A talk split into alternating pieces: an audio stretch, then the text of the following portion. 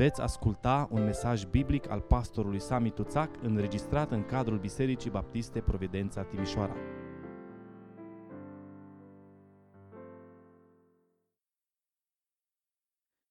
Bună seara și uh, pace tuturor!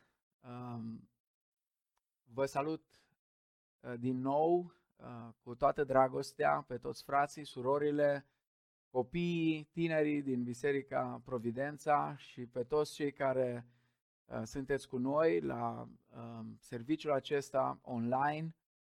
Uh, mă rog ca Dumnezeu să vă dea binecuvântarea Lui uh, și în seara aceasta uh, și mă rog ca uh, Dumnezeu să vorbească fiecare dintre noi și să aibă uh, un cuvânt uh, de îmbărbătare pentru Uh, toți cei care um, cu inimile deschise așteaptă un mesaj din partea lui Dumnezeu. Aș vrea să um, vă spun că în săptămâna aceasta în care am intrat, uh, Biserica Providența uh, va avea marți seara um, întâlnirea de rugăciune de la ora 19 pe platforma Zoom și invităm toți membrii noștri să participe la timpul acesta de rugăciune. Uh, apoi, uh, miercuri seara, pe uh, pagina de Facebook Providența Kids, pagina copiilor, care doar ce și-a început activitatea în săptămâna care a trecut, vom avea povești cu arome de, cu aromă de cer, miercuri seara de la ora 19. Vă rog să nu uitați, să le amintiți copiilor Uh, de asemenea, copiii uh, vor avea uh, sâmbătă de la ora 11 lecția biblică cu Vio târziu și este o mare încurajare să-i văd pe copii cât de activi sunt, chiar și în situația aceasta. Tinerii se întâlnesc în fiecare joi seara de la ora 19 pe platforma Zoom, iar întâlnirile acestea, uh, chiar de săptămâna trecută, au început să fie transmise și pe pagina uh, de Facebook a Bisericii și pe canalul de YouTube uh, al Bisericii Providența. Duminica vom fi împreună de la ora 11 și apoi de la ora 18. Ne rugăm ca Dumnezeu să folosească și emisiunile acestea și aceste transmisiuni Uh, chiar în această uh, perioadă când nu ne putem întâlni unii cu alții, uh, Dumnezeu să facă ca și prin lucrarea aceasta fiecare dintre noi să fim zidiți, să fim întăriți și într-un fel să aline dorul și dorința de a fi împreună. Sperăm ca lucrul acesta să se întâmple cât mai curând, până atunci însă ne încredem în Domnul, respectăm uh, regulile care sunt impuse, avem grijă de noi și avem grijă unii de ceilalți, uh, întindem o mână de ajutor înspre cei care au nevoie și uh, vă rog chiar să nu ezitați dacă aveți o problemă, dacă aveți o întrebare, dacă aveți nevoie de ajutor, scrieți-mi cei care știți telefonul, scrieți un mesaj sau dacă nu mi aveți numărul de telefon, intrați pe, pe messengerul de la Facebook, pe privat uh, și scrieți-mi, uh, nu am vrea ca cineva în perioada asta uh, să treacă prin probleme singur, să aibă nevoie de ajutor și să nu aibă cine să îl ajute. Vă invit acum să deschidem Sfânta Scriptură împreună în epistola Apostolului Iacov, capitolul 4, și vom citi versetele 13 și 14. Ascultați acum voi care ziceți, astăzi sau mâine ne vom duce în cutare cetate, vom sta acolo un an, vom face negustorie și vom câștiga. Și nu știți ce va aduce ziua de mâine. Căci ce este viața voastră? Nu sunteți decât un abur care se arată puțin tel și apoi piere. Amin. Să ne rugăm Domnului. Doamne Tatăl nostru care ești în ceruri, îți mulțumim că din nou avem ocazia să stăm înaintea cuvântului Tău. Și te rugăm să binecuvintezi, Doamne, cuvântul acesta pentru noi. te rugăm să deschizi mințile și inimile noastre ca să înțelegem și să primim cuvântul Tău. Doamne, avem atâta nevoie de Tine în perioada aceasta, avem nevoie de îmbărbătare din cuvântul Tău, avem nevoie de prezența Ta în viețile noastre, în familiile noastre. Doamne, avem nevoie de înțelepciune din înțelepciunea Ta și te rugăm să ni le dai toate acestea în numele Domnului Isus Hristos. Amin. Epistola lui Iacov este genul de carte pe care aproape că trebuie să o citești în picioare. Ea conține o chemare răsunătoare la acțiune. Este o pledoarie pentru un creștinism esențial și o credință demonstrată nu doar în cuvinte, ci într-un mod de viață.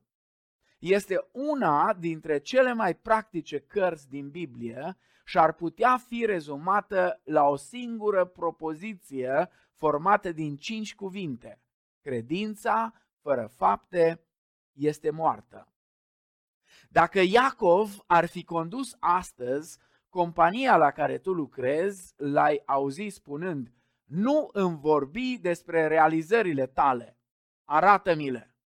Dacă ar fi păstor în biserica în care tu slujești, ți-ar spune, cu cât slujești mai mult, cu atât trebuie să vorbești mai puțin.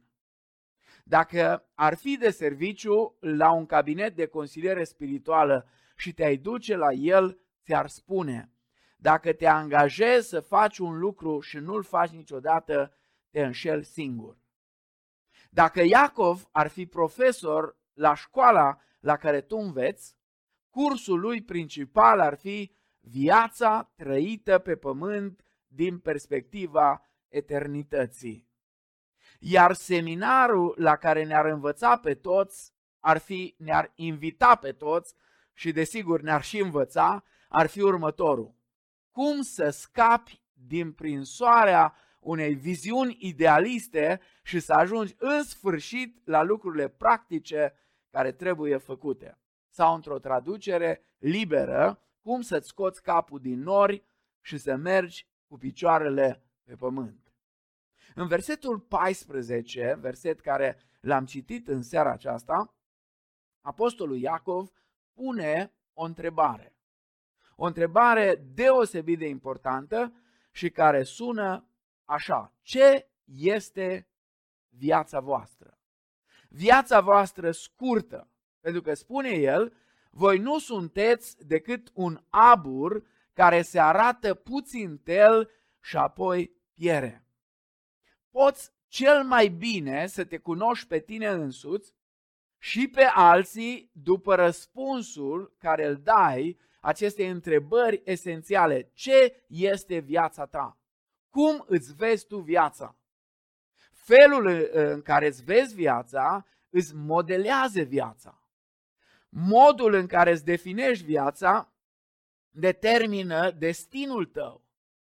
Filozofia ta de viață îți va influența modul în care îți investești timpul. Îți va influența modul în care îți cheltuiești banii, cum îți folosești talentele, cum îți prețuiești relațiile. De exemplu, atunci când oamenii au încercat să definească viața lor, unii dintre ei au spus așa. Au fost unii care au zis că viața este ca un circ, dar au uitat să spună că fie sunt parte din distribuție, fie că și-au luat singuri biletul la circ. Alții au spus că ă, viața este un teren minat, dar au uitat să spună că nu i-a obligat nimeni să umble legați la ochi. Alții au spus că viața este ca și un carusel. Câteodată ești sus, alteori ești jos și câteodată te învârți mereu și mereu ca pisica în jurul cozii. Cineva a spus, viața este ca un joc de cărți și trebuie, ești obligat să joci cu cărțile eh, care ți-au căzut la împărțeală. Știți de ce foarte mulți oameni fac alegeri proaste? Tentația este să credem că din prostie. Dar Biblia spune că cei mai mulți oameni fac alegeri proaste din nebunie. Spune Psalmul 14 cu 1, nebunul zice în inima lui, nu este Dumnezeu. Cei mai mulți, în nebunia lor, zic, sunt liber să fac ce vreau cu viața mea. Sunt liber să fac alegerile pe care le doresc. Așa este, dar nu ești liber să alegi consecințele alegerilor tale. Încă o definiție foarte interesantă. Spunea cineva, viața este ca o bicicletă cu 10 trepte de viteză. Dar uh, unele dintre aceste trepte nu le folosim niciodată. Sunt unii uh, care au doar uh, două trepte sau folosesc doar două trepte, încet uh, și foarte încet. Uh, dacă ai fi student la universitatea unde Iacov ar fi profesor și ai participa la seminarul lui despre definiția vieții și te-ar întreba pe tine cum îți imaginezi viața, ce imagine ți-ar veni în minte? Iați acum un moment numai, două, trei momente. Iați și întreabă-te dacă ar fi să definești viața ta într-un singur cuvânt, într-o singură expresie. Ce-ți vine în minte? Care sunt cuvintele sau expresiile? Care este imaginea care îți vine în minte? Această imagine este o descriere a felului în care se desfășoară viața ta și a ceea ce aștepți de la ea.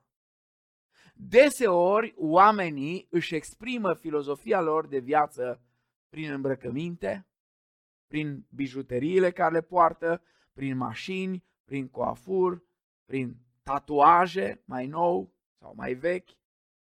Filozofia nerostită a vieții tale îți poate influența viața mai mult decât îți dai seama sau ți-ai dori. Concepția ta despre viață îți determină așteptările tale, valorile tale, relațiile tale, scopurile tale și prioritățile tale. Care este concepția ta despre viață? Poți avea o concepție despre viață influențată de societatea în care trăim. Sau poți avea o concepție despre viață influențată de concepția lui Dumnezeu despre viață. Apostolul Pavel spune, nu vă conformați standardelor lumii acesteia, ci lăsați-l pe Dumnezeu să vă transforme interiorul vostru printr-o schimbare completă a minții voastre. Atunci veți putea cunoaște voia lui Dumnezeu. Biblia, cuvântul lui Dumnezeu, este cea care ne oferă concepția lui Dumnezeu despre viața trăită pe pământ. Dacă ne uităm în Sfânta Scriptură, cu atenție vom vedea că Sfânta Scriptură definește viața trăită pe pământ în câteva moduri foarte plastice.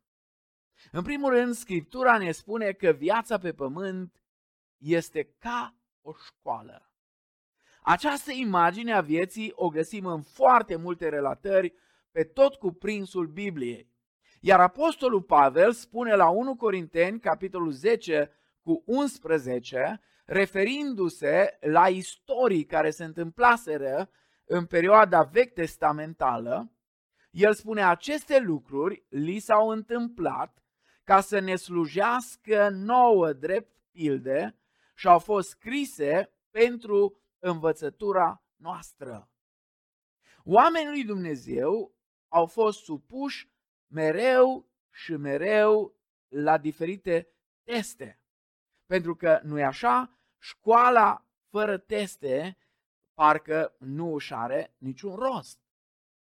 Avram a fost testat și Iacov a fost testat și Iosif a fost testat și Rut și Estera și Daniel și alții.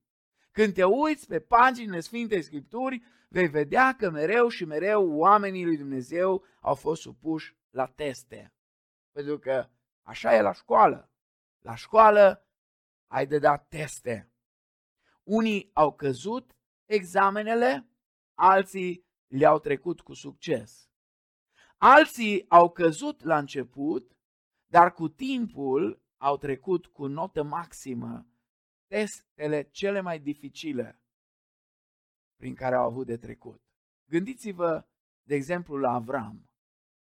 La un moment dat, Avram a trebuit să ajungă în Egipt din cauza unei foamete. Și acolo, de teamă ca să nu fie omorât, a învățat-o pe soția lui să mintă împreună și să spună că este sora lui.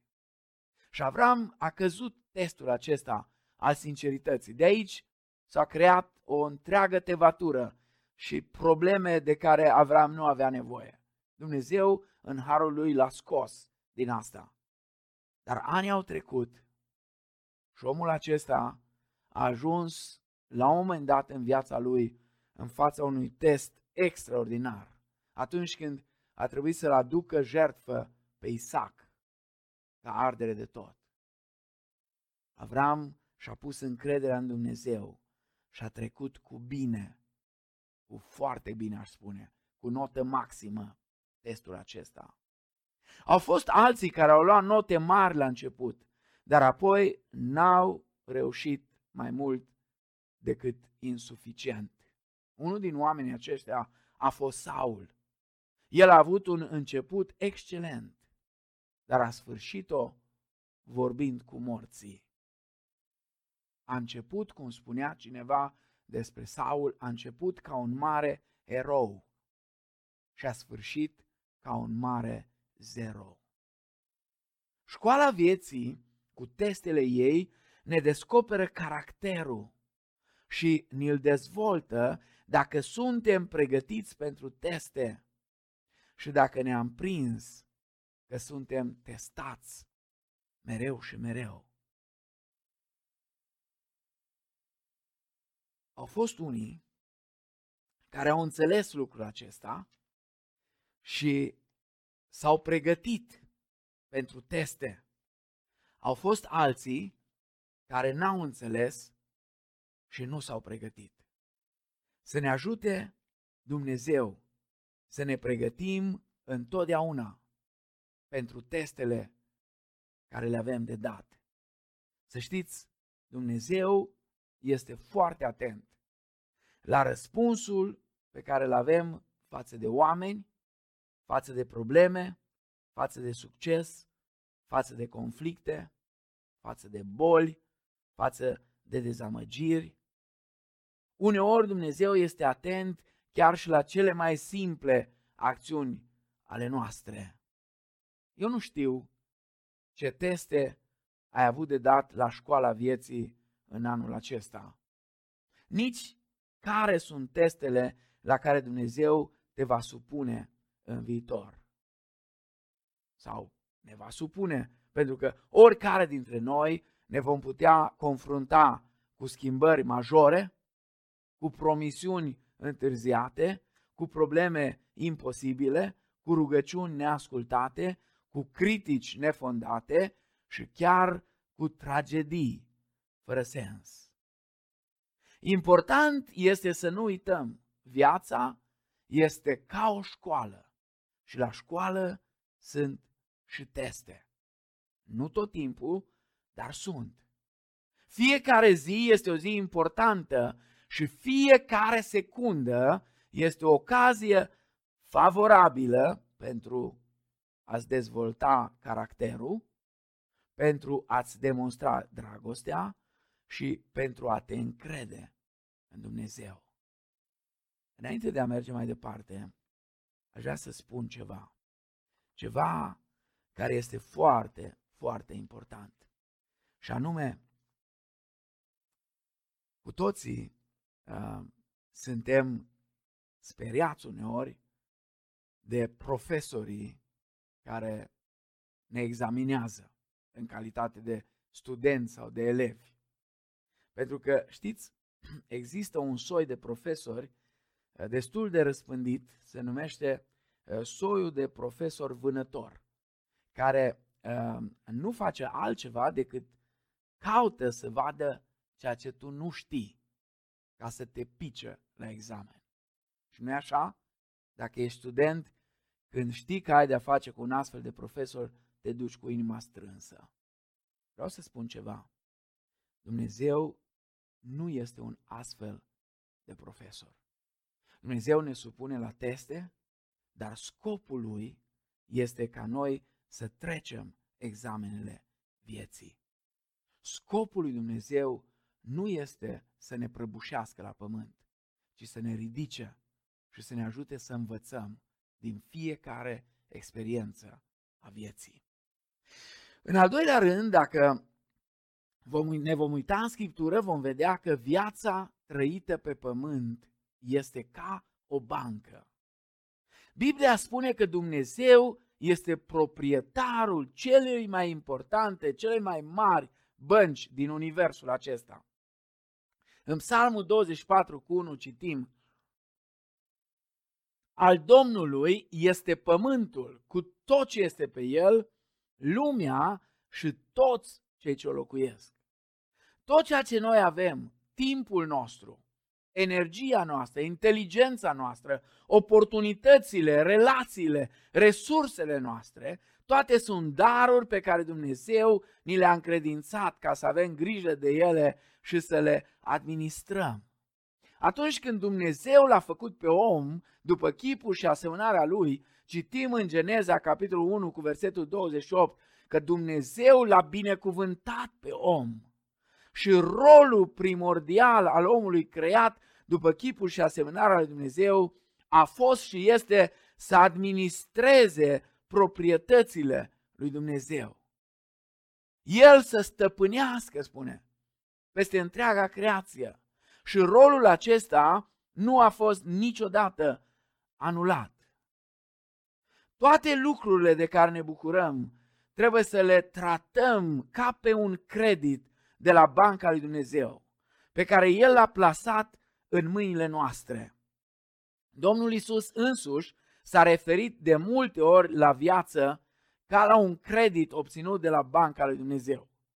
Și cel mai bine se vede ideea aceasta în pilda talanților pe care Domnul Isus o împărtășește um, ucenicilor săi în Matei, capitolul 25, de la versetele 14 la 30. Am să rezum uh, pilda aceasta. Un om bogat înainte de a pleca într-o călătorie, a dat la trei dintre slujitorii săi câte un credit. Unuia i-a dat cinci talanți, altuia i-a dat doi talanți și altuia i-a dat un talent. Fiecăruia, spune cuvântul lui Dumnezeu, în conformitate cu abilitățile lui. Ă, toți trei au primit valori foarte mari. Pentru că atunci, de exemplu, în vremea aceea, un dinar însemna uh, plata pentru o zi de muncă, iar un talent valora 6.000 de dinari. Asta înseamnă undeva 20 de ani de muncă zilnică. Așa că fiecare dintre ei a primit mult în conformitate cu abilitățile lui, fiecare după puterea lui. Când s-a întors înapoi, a evaluat felul în care și-au îndeplinit responsabilitățile fiecare dintre ei. Ce vrea Domnul Isus să ne învețe prin pilda aceasta? La sfârșitul vieții tale pe pământ, vei fi evaluat și vei fi răsplătit în conformitate cu modul în care ai folosit ceea ce ți-a încredințat Dumnezeu. Asta înseamnă că tot ce faci cu creditul primit de la Dumnezeu, fie că e vorba de talentele tale, de daruri, de abilități, de oportunități, de relații, de bunuri, va avea implicații veșnice. Dacă ești leneș și cârcotaș, viclean, vei fi pedepsit aspru, așa cum s-a întâmplat cu slujitorul acela din pilda Domnului Isus. Dar dacă înțelegi că ceea ce ai primit este un credit pentru investiții, atunci Dumnezeu va recunoaște ceea ce ai făcut și îți va spune, bine rob bun și credincios. Dumnezeu te va promova și în veșnicie îți va da o responsabilitate mai mare. Ai fost credincios peste puține lucruri, spune, te voi pune peste multe lucruri. Și apoi Dumnezeu te va cinsti, invitându-te o sărbătoare împreună cu El. Intră în bucuria stăpânului tău, spunea Domnul Isus. Mai este ceva care aș vrea să adaug aici, înainte să mergem mai departe. La Luca, capitolul 12, cu versetul 48, Domnul Isus spune, cui s-a dat mult, îi se cere mult. Și cui s-a încredințat mult, îi se va cere mai mult. Eu cred că noi, cei din generația aceasta, ne-am bucurat și ne bucurăm în ciuda limitărilor care le avem în aceste zile, ne-am bucurat și ne bucurăm de foarte multe lucruri. Ar trebui să ne amintim că toate acestea sunt privilegii care le-am primit de la Dumnezeu. Iar privilegiile întotdeauna atrag după ele și responsabilități. Nu uita, viața este ca o bancă de unde Dumnezeu îți oferă un credit. Și cu cât îți dă mai mult, cu atât se așteaptă de la tine și de la mine să fim mai responsabili. În al treilea rând, viața trăită pe pământ nu este doar ca o școală. Viața trăită aici pe pământ, în lumina Scripturii, nu este doar ca o bancă, ci viața trăită pe pământ, în lumina Scripturii, este ca și o ambasadă. Ce este viața voastră? Spune Iacov. Ce este viața voastră? Viața pe pământ este scurtă, este temporară și trecătoare. Este ca și când ai fi un ambasador detașat pentru o vreme într-o țară străină. Biblia compară viața pe pământ cu o ședere temporară într-o țară străină. Și Apostolul Petru, la 1 Petru, capitolul 1, cu versetul 17, spune că suntem străini și călători aici pe pământul acesta. Iar în psalmul 119, cu versetul 19, spune, nu sunt decât un străin aici pe pământ. La 2 Corinteni, capitolul 5, cu versetul 20, Apostolul Pavel spune că noi suntem ambasadori a lui Hristos. Sigur, în calitate de ambasador, nu te vei putea izola de oamenii în mijlocul cărora trăiești pentru a-ți îndeplini misiunea. Și misiunea noastră este Evanghelia lui Iisus Hristos. Transmiterea mesajului despre moartea și învierea Domnului Iisus Hristos. Aceasta este misiunea noastră. Chiar și acum, chiar și în această perioadă de pandemie, chiar și acum când este mai greu decât altă dată, chiar și acum când nu putem fizic să ne apropiem unii de alții. Misiunea noastră este să transmitem Evanghelia Domnului Isus Hristos. Și în calitate de ambasadori, spunea Apostolul Pavel, în numele lui Isus Hristos, vă rugăm fierbinte, ăsta e mesajul nostru, împăcați-vă cu Dumnezeu. În calitate de ambasador, trebuie să îi contactezi pe oameni, trebuie să te raportezi la ei, mai mult trebuie să le înveți limba, să le cunoști obiceiurile pentru a putea fi uh, politicos și pentru a putea transmite mesajul care ți s-a încredințat de cel care te-a trimis. Dar atenție, Dumnezeu ne avertizează să nu ne atașăm prea mult de lucrurile din jurul nostru, pentru că toate lucrurile care se văd sunt trecătoare. Pământul nu este casa noastră finală. Am fost creați pentru mai mult. Oamenii lui Dumnezeu au înțeles acest adevăr și au tratat viața pe pământ ca pe o detașare temporară într-o ambasadă. În Evrei, capitolul 11, versetele 13 și 16, citim, În credință au murit toți aceștia, fără să fi căpătat lucrurile făgăduite, ci doar le-au văzut și le-au urat de bine de departe, mărturisind că sunt străini și călători pe pământ. Și versetul 16, dar doreau o patrie mai bună, adică o patrie cerească. De aceea lui Dumnezeu nu este rușine să se numească Dumnezeul lor, căci le-a pregătit o cetate. Aceasta era abordarea sfinților din vechime. Ei se uitau la cetatea care are temelii tari. Iată de ce atunci când Iacov a fost întrebat de către faraoni câți ani are, i-a răspuns așa, anii călătoriei mele sunt mai puțini decât anii călătoriei predecesorilor mei, părinților mei. Iată de ce atunci când puritanii au plecat din Anglia și s-au dus în Noua Anglie, au spus așa eh, niște cuvinte extraordinare. Cine construiește sub stele, nu construiește destul de sus. Timpul tău pe pământ nu este povestea completă a vieții tale.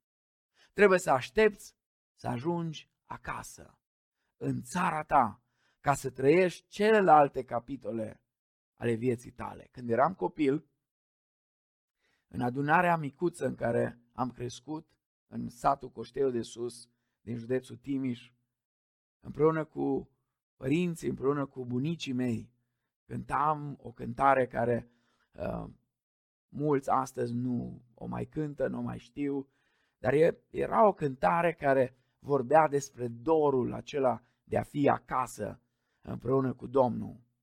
Și spunea uh, la refren cam așa, Ah, mi-e dor, mi-e dor de acasă, de căminul minunat, unde sfinții stau la masă și a lor mire e împărat. Înțelegerea faptului că viața pe pământ este doar o ambasadă, doar o detașare temporară, trebuie să ne schimbe valorile într-un mod radical. Valorile eterne, nu cele temporare, trebuie să, vină, să devină factori decisivi pentru deciziile noastre. Spunea C.S. Lewis, tot ceea ce nu este veșnic, este veșnic inutil. Poate că te întrebi, acum, în această perioadă dificilă, în această perioadă în care învățăm, printre altele, că viața se poate trăi și mai simplu. Vă întreb, de câte ori pe zi v-ați schimbat îmbrăcămintea în ultimele săptămâni? Câte rânduri de haine ați tot folosit? Vedeți, poate ar trebui să ne întrebăm în această perioadă de oprire care Dumnezeu ne-a dat-o. În acest post al Paștelui, cum n-a mai fost. De ce am acordat atât de multă importanță lucrurilor temporare? De ce oare am mirosit atâta timp, atâta energie și atâta preocupare cu lucruri care nu aveau să dureze? Momentele acestea sunt momente bune în care am putea să ne facem o evaluare a vieților noastre. Am putea să ne uităm din nou la definiția vieții, așa cum am definit-o fiecare dintre noi. Ce înseamnă viața pentru mine? E foarte important să reținem aspectul acesta de modul cum îți definești viața. Depinde cum îți trăiești viața. Acum, în încheiere, aș vrea să ne întoarcem la seminarul acesta ținut de profesorul nostru Iacov și întrebarea răsună din nou. Ce este viața ta? Ce este viața ta? Spuneam modul cum vei răspunde la această întrebare va determina cum îți vei trăi viața ta. Probabil că de multe ori ai încercat să te schimbi sau ai încercat să schimbi unele aspecte neplăcute din viața ta.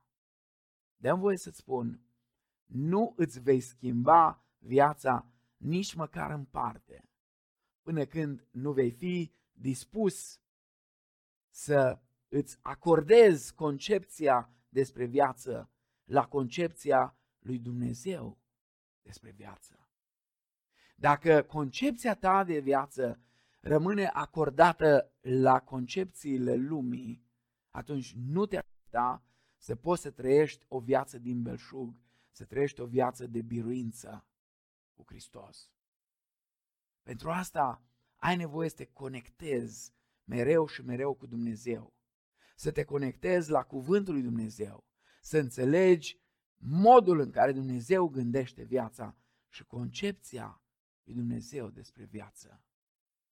E foarte important să știi și e foarte important să știm toți că într-o zi vom sta cu toții în fața lui Dumnezeu și Dumnezeu va face o ultimă testare a vieții fiecăruia dintre noi. Apostolul Pavel uh, exprimă adevărul acesta uh, spunând că și toți ne vom înfățișa în fața scaunului de judecată a lui Hristos. Romani 14, cu versetul 10. Dar vreau să vă dau o veste bună. Dumnezeu vrea ca noi să trecem acel examen. Și de aceea Dumnezeu ne-a dat întrebările pentru examenul acesta dinainte. Sunt două întrebări de importanță capitală la care trebuie să răspunzi mereu și mereu. Și întrebările acestea te vei întâlni cu ele atunci când vei sta la examenul final, pentru că nu uita, ți-am spus, din perspectiva Scripturii, viața trăită pe pământ seamănă cu o școală. Este ca o școală. Și vei sta la final la examenul acesta. Și prima întrebare este aceasta. Ce ai făcut cu Fiul meu, Isus Hristos? Nu va fi nimic despre religie, nu va fi nimic despre tradiții, nu va fi nimic despre ceiuri. nu va fi nimic despre lucrurile care tu crezi că sunt importante.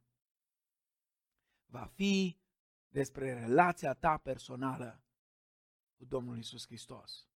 Ce ai făcut cu Fiul meu, Isus Hristos? L-ai primit în inima ta?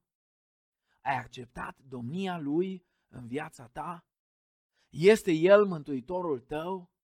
Ai acceptat că El a murit pentru păcatele tale, că a înviat, că este viu în vecii vecilor, că El într-o zi va reveni și va judeca lumea, inclusiv pe tine și pe mine? Asta este prima întrebare la care trebuie să răspunzi. Ce ai făcut cu fiul meu? Dumnezeu te va întreba, ce ai făcut cu fiul meu? Ce ai făcut cu Isus Hristos? Și a doua întrebare, ce ai făcut cu ceea ce ți-am dat? Ce ai făcut cu viața ta? Ce ai făcut cu darurile tale? Ce ai făcut cu talentele tale? Ce ai făcut cu oportunitățile tale, cu resursele tale, cu relațiile, cu tot ceea ce ai primit? Ce ai făcut? Ai fost ca unul din acei doi robi înțelepți care imediat ce au primit talanții de la stăpânul lor, au început să investească, să investească și să aducă uh, rod pentru stăpânul lor. Au, au fost eficienți în ceea ce au făcut. Investiția lor uh, a fost o investiție care l-a bucurat pe stăpân. Sau ai ales să învelești talentul care ți s-a dat într-un prosop, să-l pui într-o groapă, să-l astupi și și să lași acolo. Într-o zi vei da socoteală de ceea ce ai făcut cu ceea ce Dumnezeu ți-a dat. Nu uita, este foarte important că atunci când îți definești viața, să o definești având în minte concepția lui Dumnezeu despre viață. Viața trăită pe pământ este foarte importantă. Pentru că aici, fie că e scurtă, fie că e mai lungă, oricum ar fi, este ca un abur, spune Iacov. Dar aici, pe pământ, este locul, este timpul pe care Dumnezeu ți-l dă și îl dă fiecare dintre noi. Să luăm decizia ce dorim să facem cu veșnicia noastră. Viața trăită pe pământ are importanță pentru că nu se referă numai la ceea ce urmează să facem aici, în anii următori, deși și asta e foarte important, ci se referă la ceea ce urmează să facem în veșnicie. Aici și acolo. Lucruri deosebit de importante pe care trebuie să le facem. Le vom face într-un fel sau altul, în funcție de cum înțelegem viața noastră și în funcție de concepția care o avem despre viața noastră. Haideți să ne rugăm. Doamne, îți mulțumim așa de mult pentru că în cuvântul Tău, Doamne, Tu ne aduci de fiecare dată claritate cu privire la ceea ce aștepți de la noi. Doamne, ne uităm în urmă la viața noastră și ne pocăim și recunoaștem că uneori am risipit ceea ce Tu ne-ai dat. Am risipit talentele noastre, am risipit darurile noastre, am risipit resursele noastre, am risipit relații, am risipit atât de multe lucruri care Tu ni le-ai dat. Doamne, iartă-ne și ajută-ne ca începând din clipa aceasta, înțelegând ceea ce Tu vrei de la noi, înțelegând din cuvântul Tău cât de important este să ne trăim viața acordați la voia Ta, la concepția Ta. Doamne, ajută-ne să trăim cu folos. Ajută-ne să trăim dându-ți ție glorie. Ajută-ne, Doamne, să trăim în așa fel încât viața noastră să fie o mărturie bună pentru cei care nu te cunosc pe tine. Binecuvintează, te rog, Biserica Providența, binecuvintează, te rog, frații și surorile și pe toți cei care se uită și ne ascultă și ascultă mesajul acesta. Binecuvintează, Doamne, România în aceste zile grele. Și te rugăm, ajută-ne, Doamne, să ieșim mai înțelepți din această stare în care suntem acum. Amin.